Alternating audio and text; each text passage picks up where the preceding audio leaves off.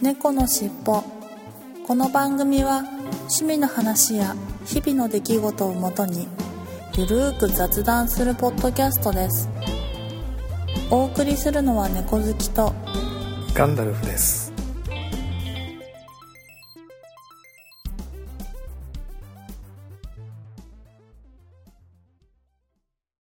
猫のしっぽ。猫のしっぽポッドキャスト第542回始まります。はい、始まります。よろしくお願いします。はい、よろしくお願いします。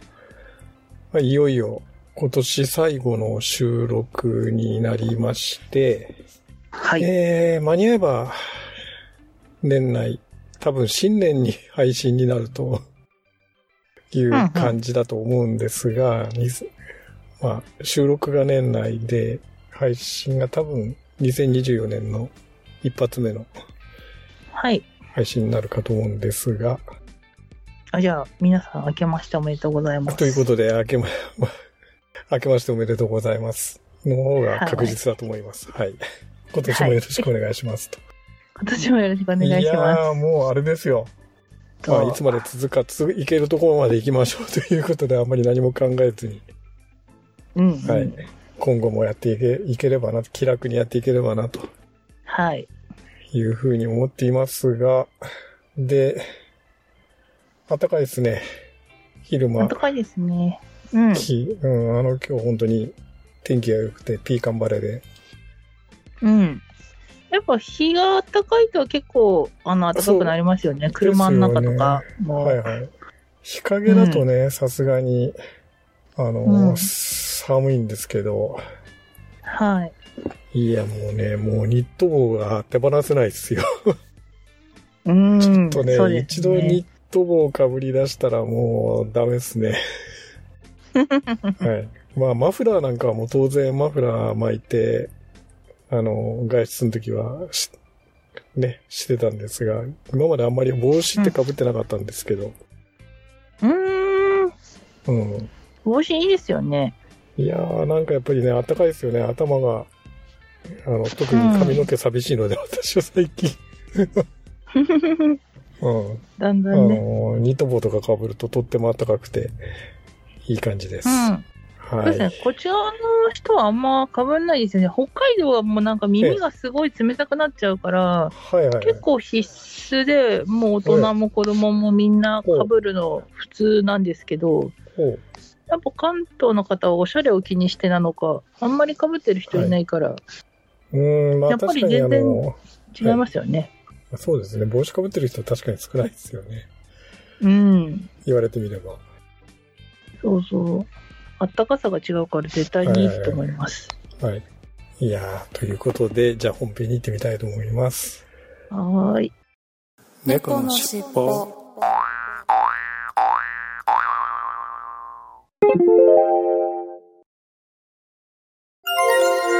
臨時ニュースです。あの黒柳りんごさんが、ポッドキャスト番組を配信していることが判明しました。番組名はキュリオシティ。不定期で更新しているとのことです。一人喋りの雑談系ポッドキャストで、キュリオシティとは好奇心をわあ、すごいわ。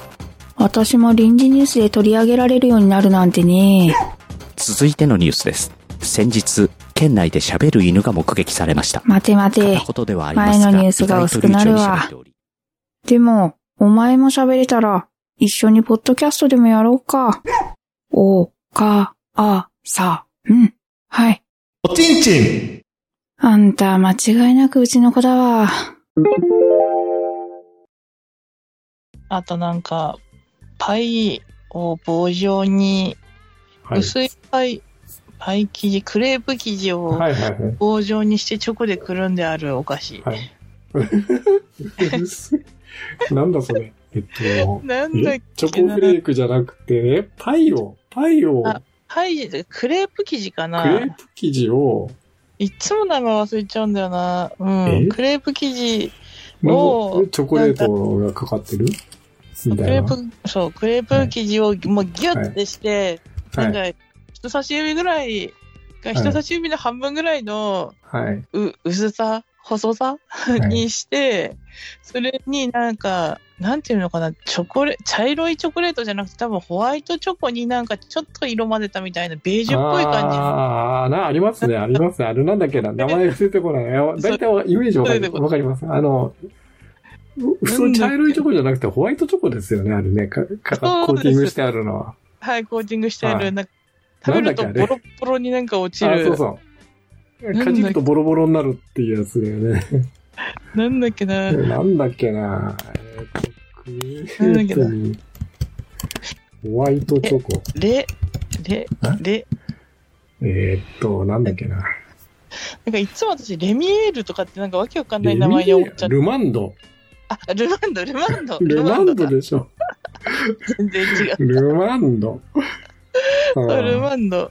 そうそうそうそう。ルマンドですよ。ルマンドもなんか長いイメージがありますね。うんうん。ルマンドも昔からありますよね。はいありますよね。なんかルマンドシリーズ。エリーゼとか。か、はい。エリーゼとバかね。ームロールとかはなんか、うん長いイメージがありますうんね。まあ、なんか、それっぽいやつだと、あと、ね、源氏パイとかね。パイ生地だと。あ源氏パイって昔からあるじゃないですか、あれも。あ、ありますね。うん。うん現地パイ。はい。ルマンドもあるな古いね、あれもね、確かに。あ古いですよね。うん古い古い。いや、まあそうやって見るといろいろ確かにうん。ね、二、人とも昭和な、昭和年代の年代ですから、まあ、なんか思い出してみるとあれですけど、なかなか名前が出てこないという、分かってるけど。もう夜年並みには勝てないというす。いや、本当ですよ。二人ですが、うん、いやー、ルマンドあったな確かに、うん。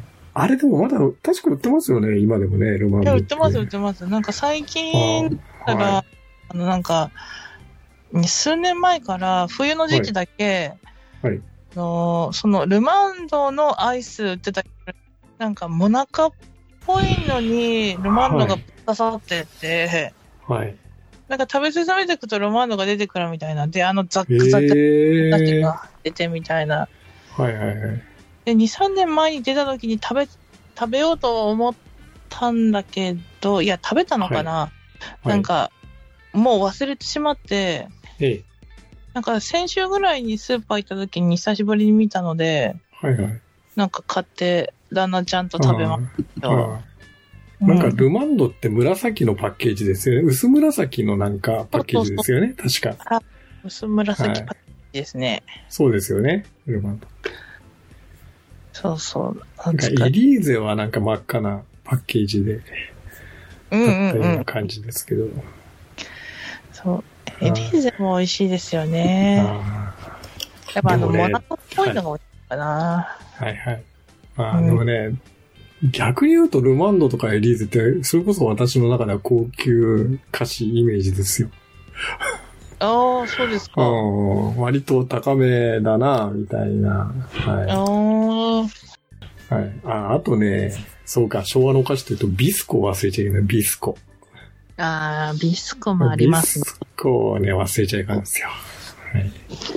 確かに。あと、そうそう、昭和のお菓子で言ったら、なんか、あれ、名前がわかんないんですけど、うーんと、親指ぐらい、親指の第一関節ぐらいの大きさの、なんか、うーんと、フルーツゼリフルーツゼリー？ではいはいはい。ーで、なんか、あの、オブラートに包まさって、売ってる、フルーツゼリー？ああ、なんか、薄いね、オブラートになんか、包まってるはいフルーツゼリーってありますけど、あれなんだっけな。いつもなんか仏壇に備えてあるっていうイメージ。え、単なるフルーツゼリーじゃなくて？あ、あれフルーツゼリーっていうお菓子なのえ、かな、ななんなん、なんなんでしょうね。なんだうろんう。ふ、ふ、フルーツゼリーって、まあ確かに今でもありますけど、あの、ちょっと、あの、あれじゃないですか。なんか、表面がつぶつぶになってるやつじゃないですか。つぶつぶっていうか、そう、つぶつぶバージョンもありますね。なんかザラメ的な、はい。ザラメみたい感なのがついてるような。はい。のもあります、あります。ありますよね。そうですね。ミックスゼリーとかフルーツゼリーでありますね。はいはいはいはい。ですよね。はい。あとはなんか、勧誘みたいな、なんか、勧誘。勧誘っていうか、ゼえ、勧誘知りません？なんか、ゼ、ゼリービーンズみたいな、なんかちょっとあの、ま、豆、豆みたいな形をしてるようなのって、は小学校の時食べさせられませんでした？ビタミン補給みたいので。勧誘みたいな。いや 知ら知らないですか？あ。知らないです勧ね。誘。はい。勧誘ドロあまあちょっとねップとかやつかな。勧誘ドロップかな。うん、そういう感じ。勧誘のドロッええいや、ちょっと初めて見ましたね、これ。プ。勧誘ドロップ。あの、肝臓の缶に油のドロップっていう。はいやー、いや、未だにこれ食べたことないかも。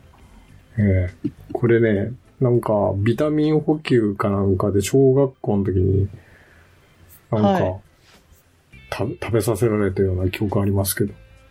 へえ、え、それは何、なんか給食後毎回一つみたい給な感じ？食は、なんか月に何回かみたいなんで配られたりとか、ああ、知らないですね。感じだったような記憶がありますけどね。はい。へえ。それなんかそんな、学校でそんなお菓子的なものは与えられたこと一度お菓もない。子じゃない、いや、お菓子じゃ、多分お菓子じゃなくて、多分そのビタミン補給っていう名目で、多分あれじゃないですか。うんあ、けど、あ、ドロップだからはい飴っぽくはないんですか？じゃあ、飴っぽくはないですよね。あ。あ、完全にサプリメントドロップっていうかなんか飲み込むんですか、でデリービーンみたいな感じなんで、まあ舐めてて、まあ最後はかじって飲み込むみたいな感じだったような記憶はありますけど。ね。はい。そんな感じの形をしてますね、確かにね。ああ、はい。いや、これはちょっと初耳でしたね。はい。まあこれお菓子っていうよりは、なんか、たまたままあさっきのね、あの、うんフルーツゼリー、フルーツゼリーつながりで、あれでしたけど、はいうんね、なかなか名前がやっぱり出てこないのが情けないな、みたいなあそうですね。感じなんですけど、はい。うーん。そうですね。ああと、そう、幼少期で必ず買ってたのは私、カルミンっていうお菓子を買ってました。カルミン？はい。カルミン、なんか聞いたことあるけど、それと北海道限定じゃなかったんでしたっけ？違嘘ったかな？確か、カルミンって。あれ、そうでしたっけ？違いましたっけ？あ、違うか。なんか、ラムネラムネみたいな感じのあれですよね。はい。はい。なんか、ハッカ味のラムネみたはいいはいはいな。はい。あっち、別に北海道限定ってわけじゃないのか。なんかカルミンって、あ、確かに見た覚えある。これ結構古いやつだな。はい。戦前から売られてますもんね。カルシウム補給のためのあれみたいなうんうんうん感じかな。で確かは、なんとなく発火がちょっと、そうそう。発火味みたいなはい。感じでしたよそういう感じね。はい。これもは2015年をもって生産終了になってますね。なってますね。はいカルミンあったな、確かに。これ見た記憶ある。うん。うん。でもちっちゃい頃よく食べてましたね。はいはいはいそれこそ多くいっぱい入ってるから、ああ、そうですよね。そうずっと食べ続けられるみうたいな。んうんうん。なんか筒状になっててね。はい。はい。そうそうそう。筒状みたいな。うん。そっか、もう売ってないんだ。はい。まあ、確かに大きくなってから食べないな。うん、こういうなんか、丸いタブレットっていうか、錠剤っぽい感じのお菓子ってあって、なんか、結構あの、うん。ね、なんか動物の頭かなんかみたいなんで、パカッとやると、一個ずつ出てくるみたいな容器のやつありましたけどね。ああはいはいはないんだはい。っけな。名前忘れたけど。なんだっけ？うーんと、ああ、出なんかてこない。頭を倒すと、ね、口のとこから一個ずつポコッと出てくるみたいな、そうそう、なんかアメリカの歌詞ですよね。ね、ありましたよね。はい。はいそうなんか、一時期流行りましたそうそう、なんだっけ？スター・ウォーズのなんかおもちゃなイメージが強いけど、ええそうですか。はい。はい。まあまあ、そう、いろんなバージョン多分あったと思うんですけど、割とアメリカンな感じのキャラクターものが多かったですよね。はい。うん。いやー、忘れちゃったな。なんだっけな。名前は覚えてないですけど。いやー、そうしてみるとやっぱりいろいろね、昔からのお菓子って、まあいろいあろ。、ペッツ、ペッツ。あ、ペッツか。そうそうそう、ペッツね。はい。ああ、いや、懐かしいな。懐かしいな。そうですね。私、高校の時にすごい流行って、はい。すごい集めてましたね、なんか。ああ、謎にそうですか。はいはいはい。はまあいろんなバリエーションありましたもんね。い。うんうんうん。そうですね。こんな感じですかねそね。んな感じですかね。まあ、なんか話し出すと結構、ね、いろいろあったんでありまし面白かったんですが、はい。はい。えー最後に、割と今でも買ってるお菓子って何かあります？その昭和の時代というか昔のお菓子。ポテトチップスです。ポテトチップスですか、やっぱり。はい。これはね、まあ猫好きさんはポテトチップスのオーソリティですからね。はい。あれですけども。そうですね。まあ、ポテトチップスは、それだけで一個のネタになるぐらいね、あるんで、まあ、うん。そのうちまた、詳しくはややりたいと思いますが、ちなみにメーカーはどこのポテト、ポテチを買われてますかいやもう100%カルビーですね。おカルビーですか。正統派ですね。はい。小池屋さんじゃなくて、カルビー小池屋じゃなくカルビーですね。はいはいはいはいはい。まあ、あと細かいこと言うと、はい。カルビーも春、夏、秋、冬って産地が違うんですよ、じゃがいもの。はいはいはでい、。秋のが一番美味しいです。そうですか。個人的には。なるほど。まあ、一年中売ってますからね、確かにじゃがいもの品種っていうか、ね、産地がやっぱり全然違うんでしょうね、あれね。季節によって。はい。はい。ああとなんか、キンキンで言ったら、あ。はい。うーんと、ラムネをよく食べてます。ああ、ラムネね。はいはいはい。はなんか森永さんから出てる、ラムネの、ラムネのキャンディーっていうか、ラムネ味のやつですよね。ラムネ味っていうか、いやもうガチのラムネですね。が、ガチのラムネ。おうはい。あの、なんか、結構ダイエットとかしてて、なんか低血糖になったりとかするのに、はいはいはい。しちゃうんで、はいその低血糖を回避するのに、はい。なんか、あのー甘、飴を食べたらいいとか言うんですけど、はい。でブドウと摂取するのはいにラムネがいいっていうのを最近知って、飴だとなんか甘すぎちゃうから、はい。それでなんかラムネを最近は買うようになりました。なるほど。はいはいはい。なのなので常にカバンにはラムネが入ってる状態ですかね。はい。はいはいはい。まあ、なんか、うんまあ確かに、あ、あ、味、甘すぎないんで味が、あれで飽きないですよね。そうですね。なんかうん、ちょっと若干スッキリ感もあるし。うんうんうん。ね、清涼感ありますからね。炭酸飲料っぽい、あれで、ラムネの。はい。なるほどマナさね。んはなんか、私はやっぱり、ちらっと話でもしましたが、あの、源氏パイは未だにまあ、出るのと、最、はい。源氏パイはもう、ね、割と、あの源氏パイ、平家パイは割とうん。買ってましたし、あと、ね、一番最初に言いましたけれども、あの、ココナッツサブレは最近買い出して、いろんなバージョンをうんうんうんうん。買ったりしてハマってますけどね。はい。いや、美味しいですね、まあ、そんな感。じですかね。はい。コうコ。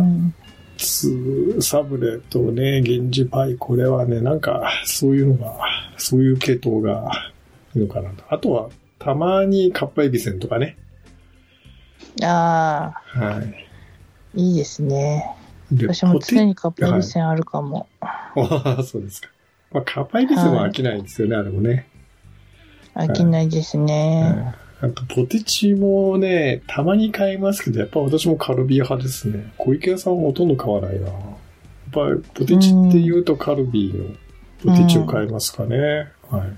そうですね。はい。ということで、今週の本編は昭和のお菓子の話でした。はい。はいありがとうございましあた。猫のしっぽ。東京シークレットカフェさんのコーナーです。年内最後の収録なので、えーまあ今年2023年最後の東京シークレットカフェさんのコーナーになります。はい、もう今年はね、本当に大沢和瀬さんの方から曲の東京シークレットカフェさんの曲を、楽曲をたくさんご紹介いただきまして、本当になんか、ポッドキャストで曲をかけられるという革新的な年になったかなというふうに思って、えー本当に東京シークレットカフェさんには感謝をしております。まあその他ね、東京シークレットカフェさん経由で知り合った方々の楽曲もたくさん、いろんな方の楽曲もたくさんご紹介できているので、本当にいい年になったなというふうに思ってます。はい。で、今年最後、2023年最後にご紹介する曲は、えっと、売れた果実、えっと、売れた果実という曲ですね。はい。三津さんの楽曲紹介によりますと、少し影のあるラテン風の曲調にドフトエスキーの白地に登場するナスターシャ・フィリボウーナのイメージを重ね合わせて作曲しましたと。歌詞、メロディー、コード、アレンジ面で甘美なのに毒を持ち、悪魔のようでどこまでも慈悲深い。二面性をテーマに制作しました。と、MV では果実と二面性をテーマにしたキャラクターがオーバーラップするミステリアスな作品になっています。という風に楽曲紹介をいただきました。はい、それではお聴きいただきましょう。東京シークレットカフェで売れた果実。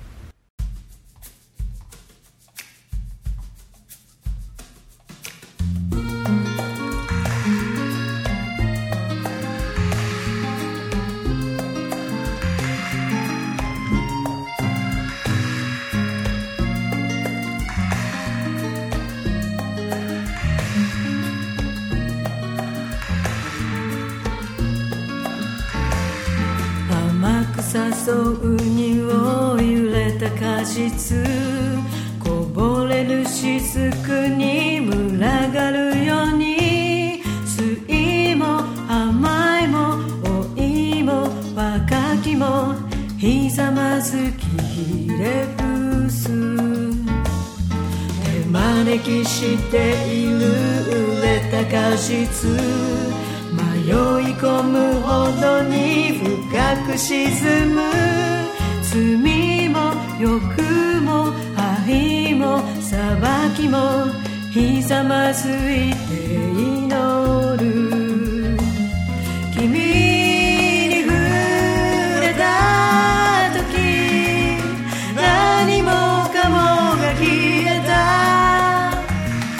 近づくほどに見えなくなると失うことで知った。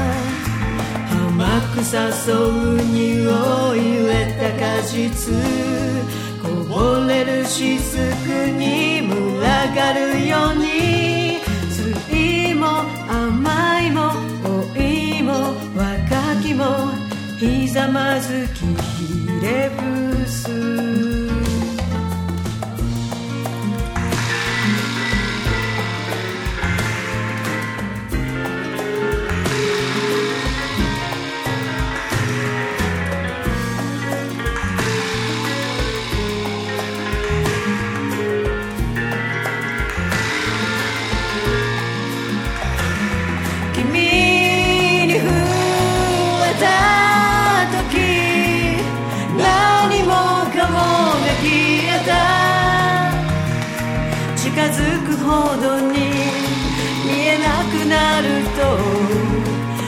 失うことで知った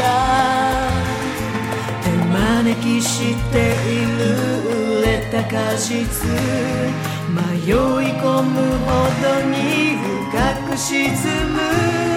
罪も欲も愛も裁きもひざまずいて祈る。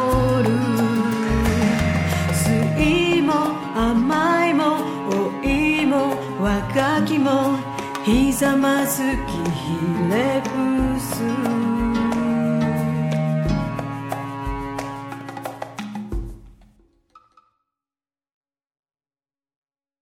お聴きいただきましたのは、東京シークレットカフェで売れた果実でした。はい、楽曲にあった通りですね。本当に、甘美でミステリアスな、ちょっと悪魔的な曲調でしたね。うん。いやいやいや、なんかちょっと、ドフトエスキーの白地って、名前は知っているんですがね、この小説の本を読んだことないので、どんな感じかよくわかんないんですが、でもまあ楽曲紹介にあった通り、非常になんか二面性があるというか、不思議な、とても素敵な曲だったと思います。はい、ということで、東京シークレットカフェのコーナーでした。ありがとうございました。猫のしっぽいっぱいコーナーです。今週のいっぱいコーナーは、えーいつだけですね。2023年12月25日、フリーダムチンパンジーの佐藤さんから、僕はワインを飲むとすごい速さで良い気分になります。良い気分。酔っ払う気分っていうことですかね。はい。ということで、ハッシュタグメリークリスマスというのと、高畑ワイナリーのハッシュタグ、あと猫の尻尾のハッシュタグで、ツイッター改め X に写真をいただきましたが、赤ワインですかね。はい、クリスマス。高畑の。メロンキャビネットソーあ、ソービニョン2018ということで、赤ワインですね。はい。高畑ワインとですね。うん、美味しそうだ。いやね、あの、ワイン日本酒そうですけど、結構ちょっと飲んだだけでも酔っ払いますよね。最近本当に私も酔いやすくなりましたね。浄浄土酒の方は。蒸留酒も、まあ量、そもそも量飲めないので、あんまり酔っ払わないんですけれども。はい。ありがとうございます。ということで、今週のいっぱいコーナーでした。ありがとうございました。猫のしっぽここで曲を聴いていただきたいと思います。いつものように、ローテーションでご紹介していきますが、今回は、ユーコアソシエイツさんで、 Delicious Earthという、一番最初に確かもらった、ご提供いただいた曲だったと思いますね。はい、それでお聴きいただきましょう。ユーコアソシエイツさんで、 Delicious Earth。I came from the other star. I want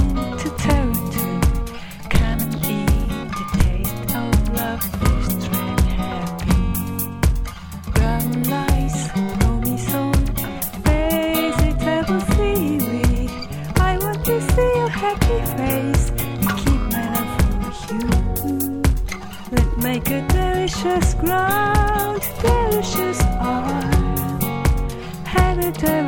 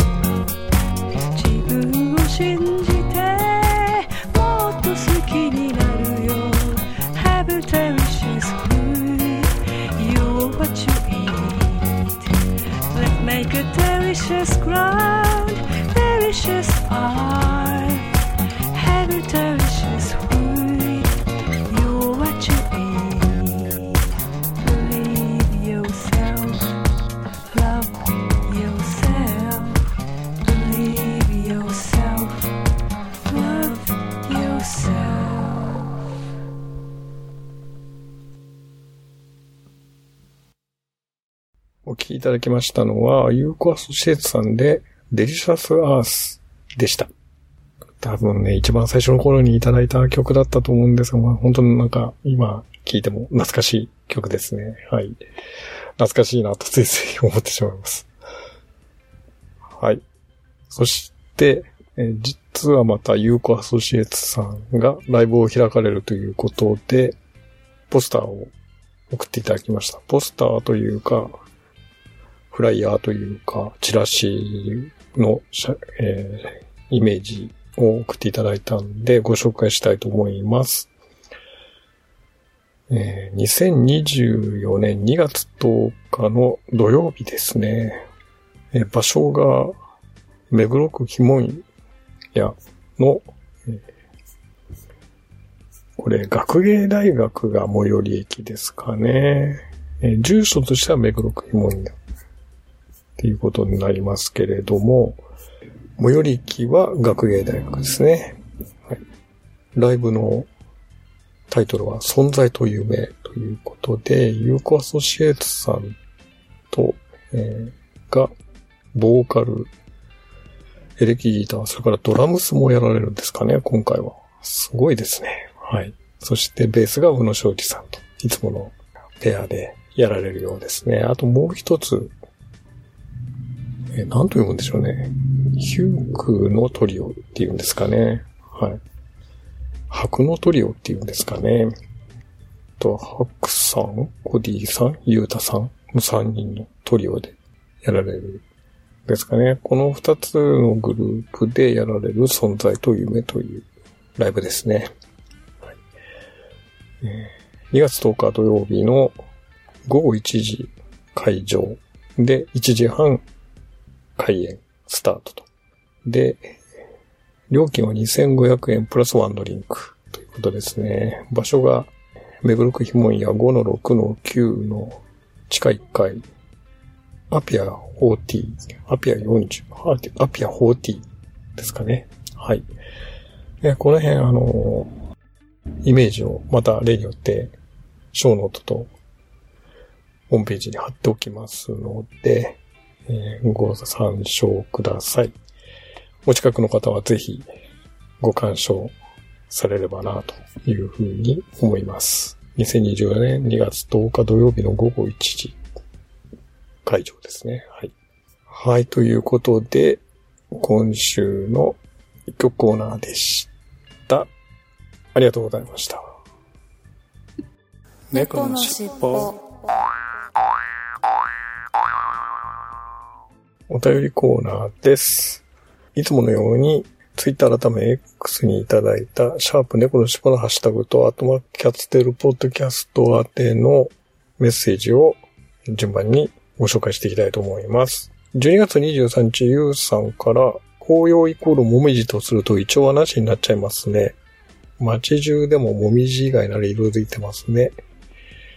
少しだけもみじを撮影してきました。ということで、同じくツイッター改め X に写真をいただきましたが、これは X じゃないや。アマゾンフォトの方の写真ですね。はい、ありがとうございます。あ、綺麗なもみ、もみじ。真っ赤な紅葉してるもみじですけど、いやいやもう、すいません。私がね、紅葉って言うとついついっていう、そういう風に読んでしまったので、まあもう、もちろんね、えー、イチョウも紅葉のうちの一つだと思いますけどね。あの、本当に素敵なもみじの写真ですね。ありがとうございます。はい。そして、12月27日加藤さんから今年の漢字はいろんなところに出す書類を書いたり、提出したりしたので、書、書くという字ですね。書かもしれないです。というふうにいただきました。はい。ありがとうございます。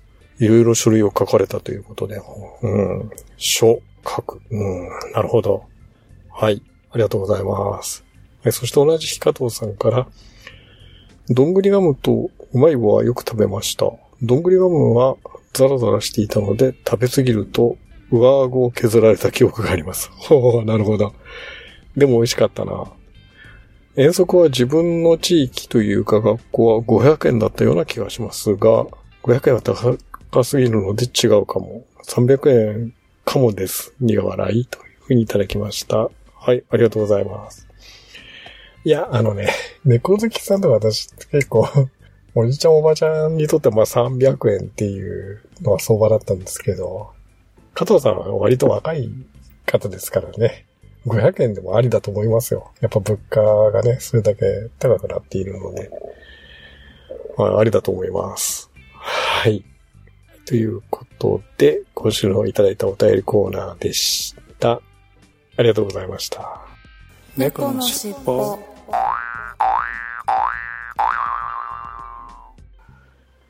エンディングです。はい。はい。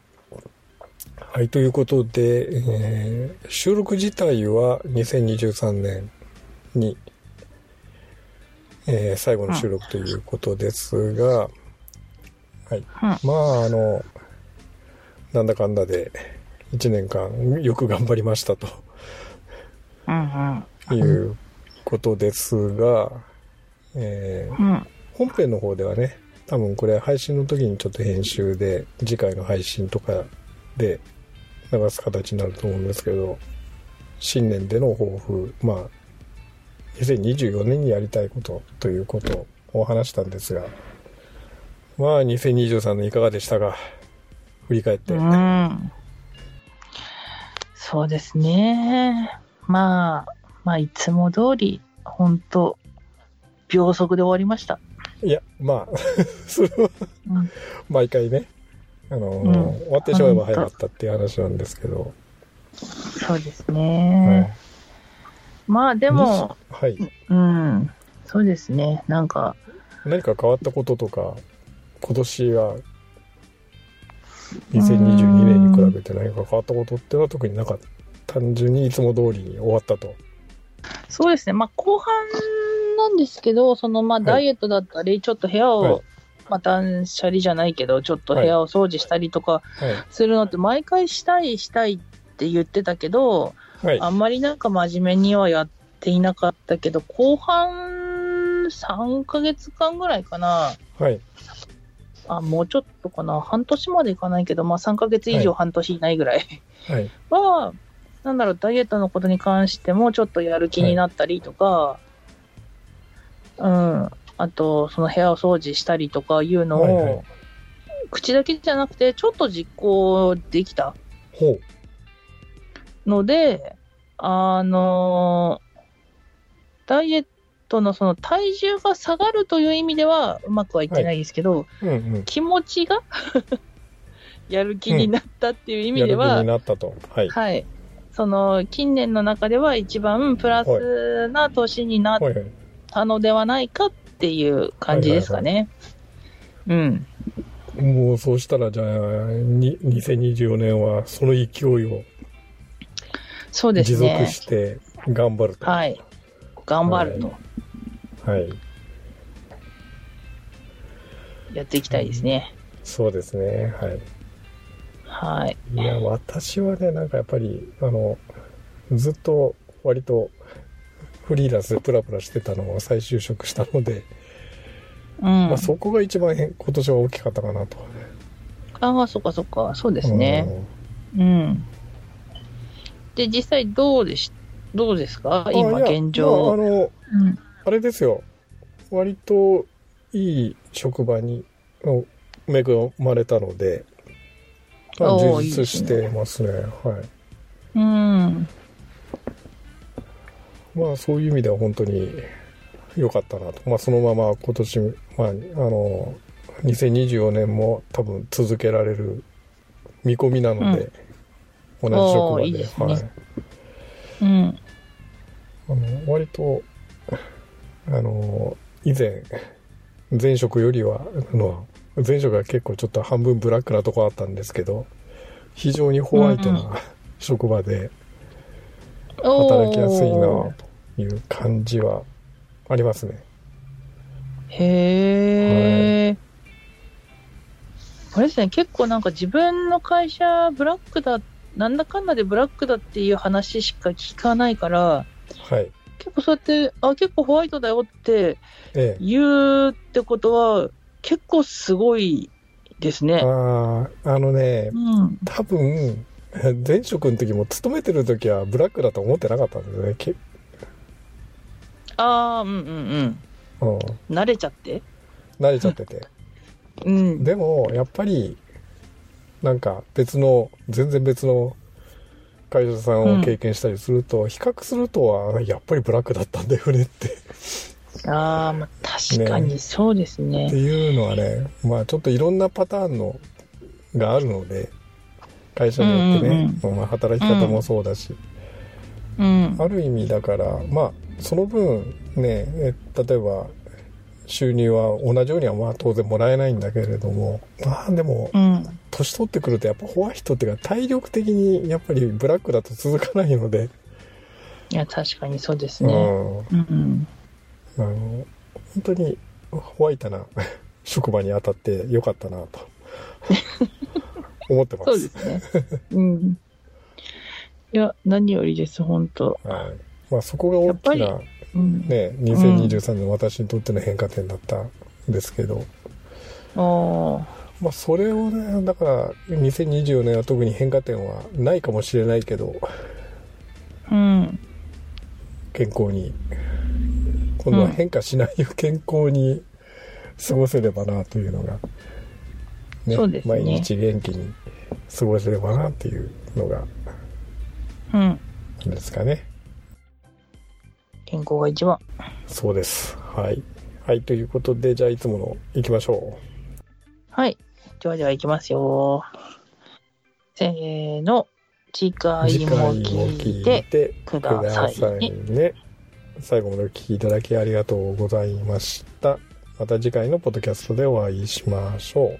それではいつものように、風の猫さんにご提供いただきました、猫の尻尾のエンディングテーマ、三毛猫風の歌を聴きながらお別れしたいと思います。はい、それでは失礼します。はい、失礼します。はい、それでは皆様、今年、う わいい、よろしくお願いいたします。よろしくお願いいたします。はい、失礼だ。はい、ということで失礼します。はい、失礼します。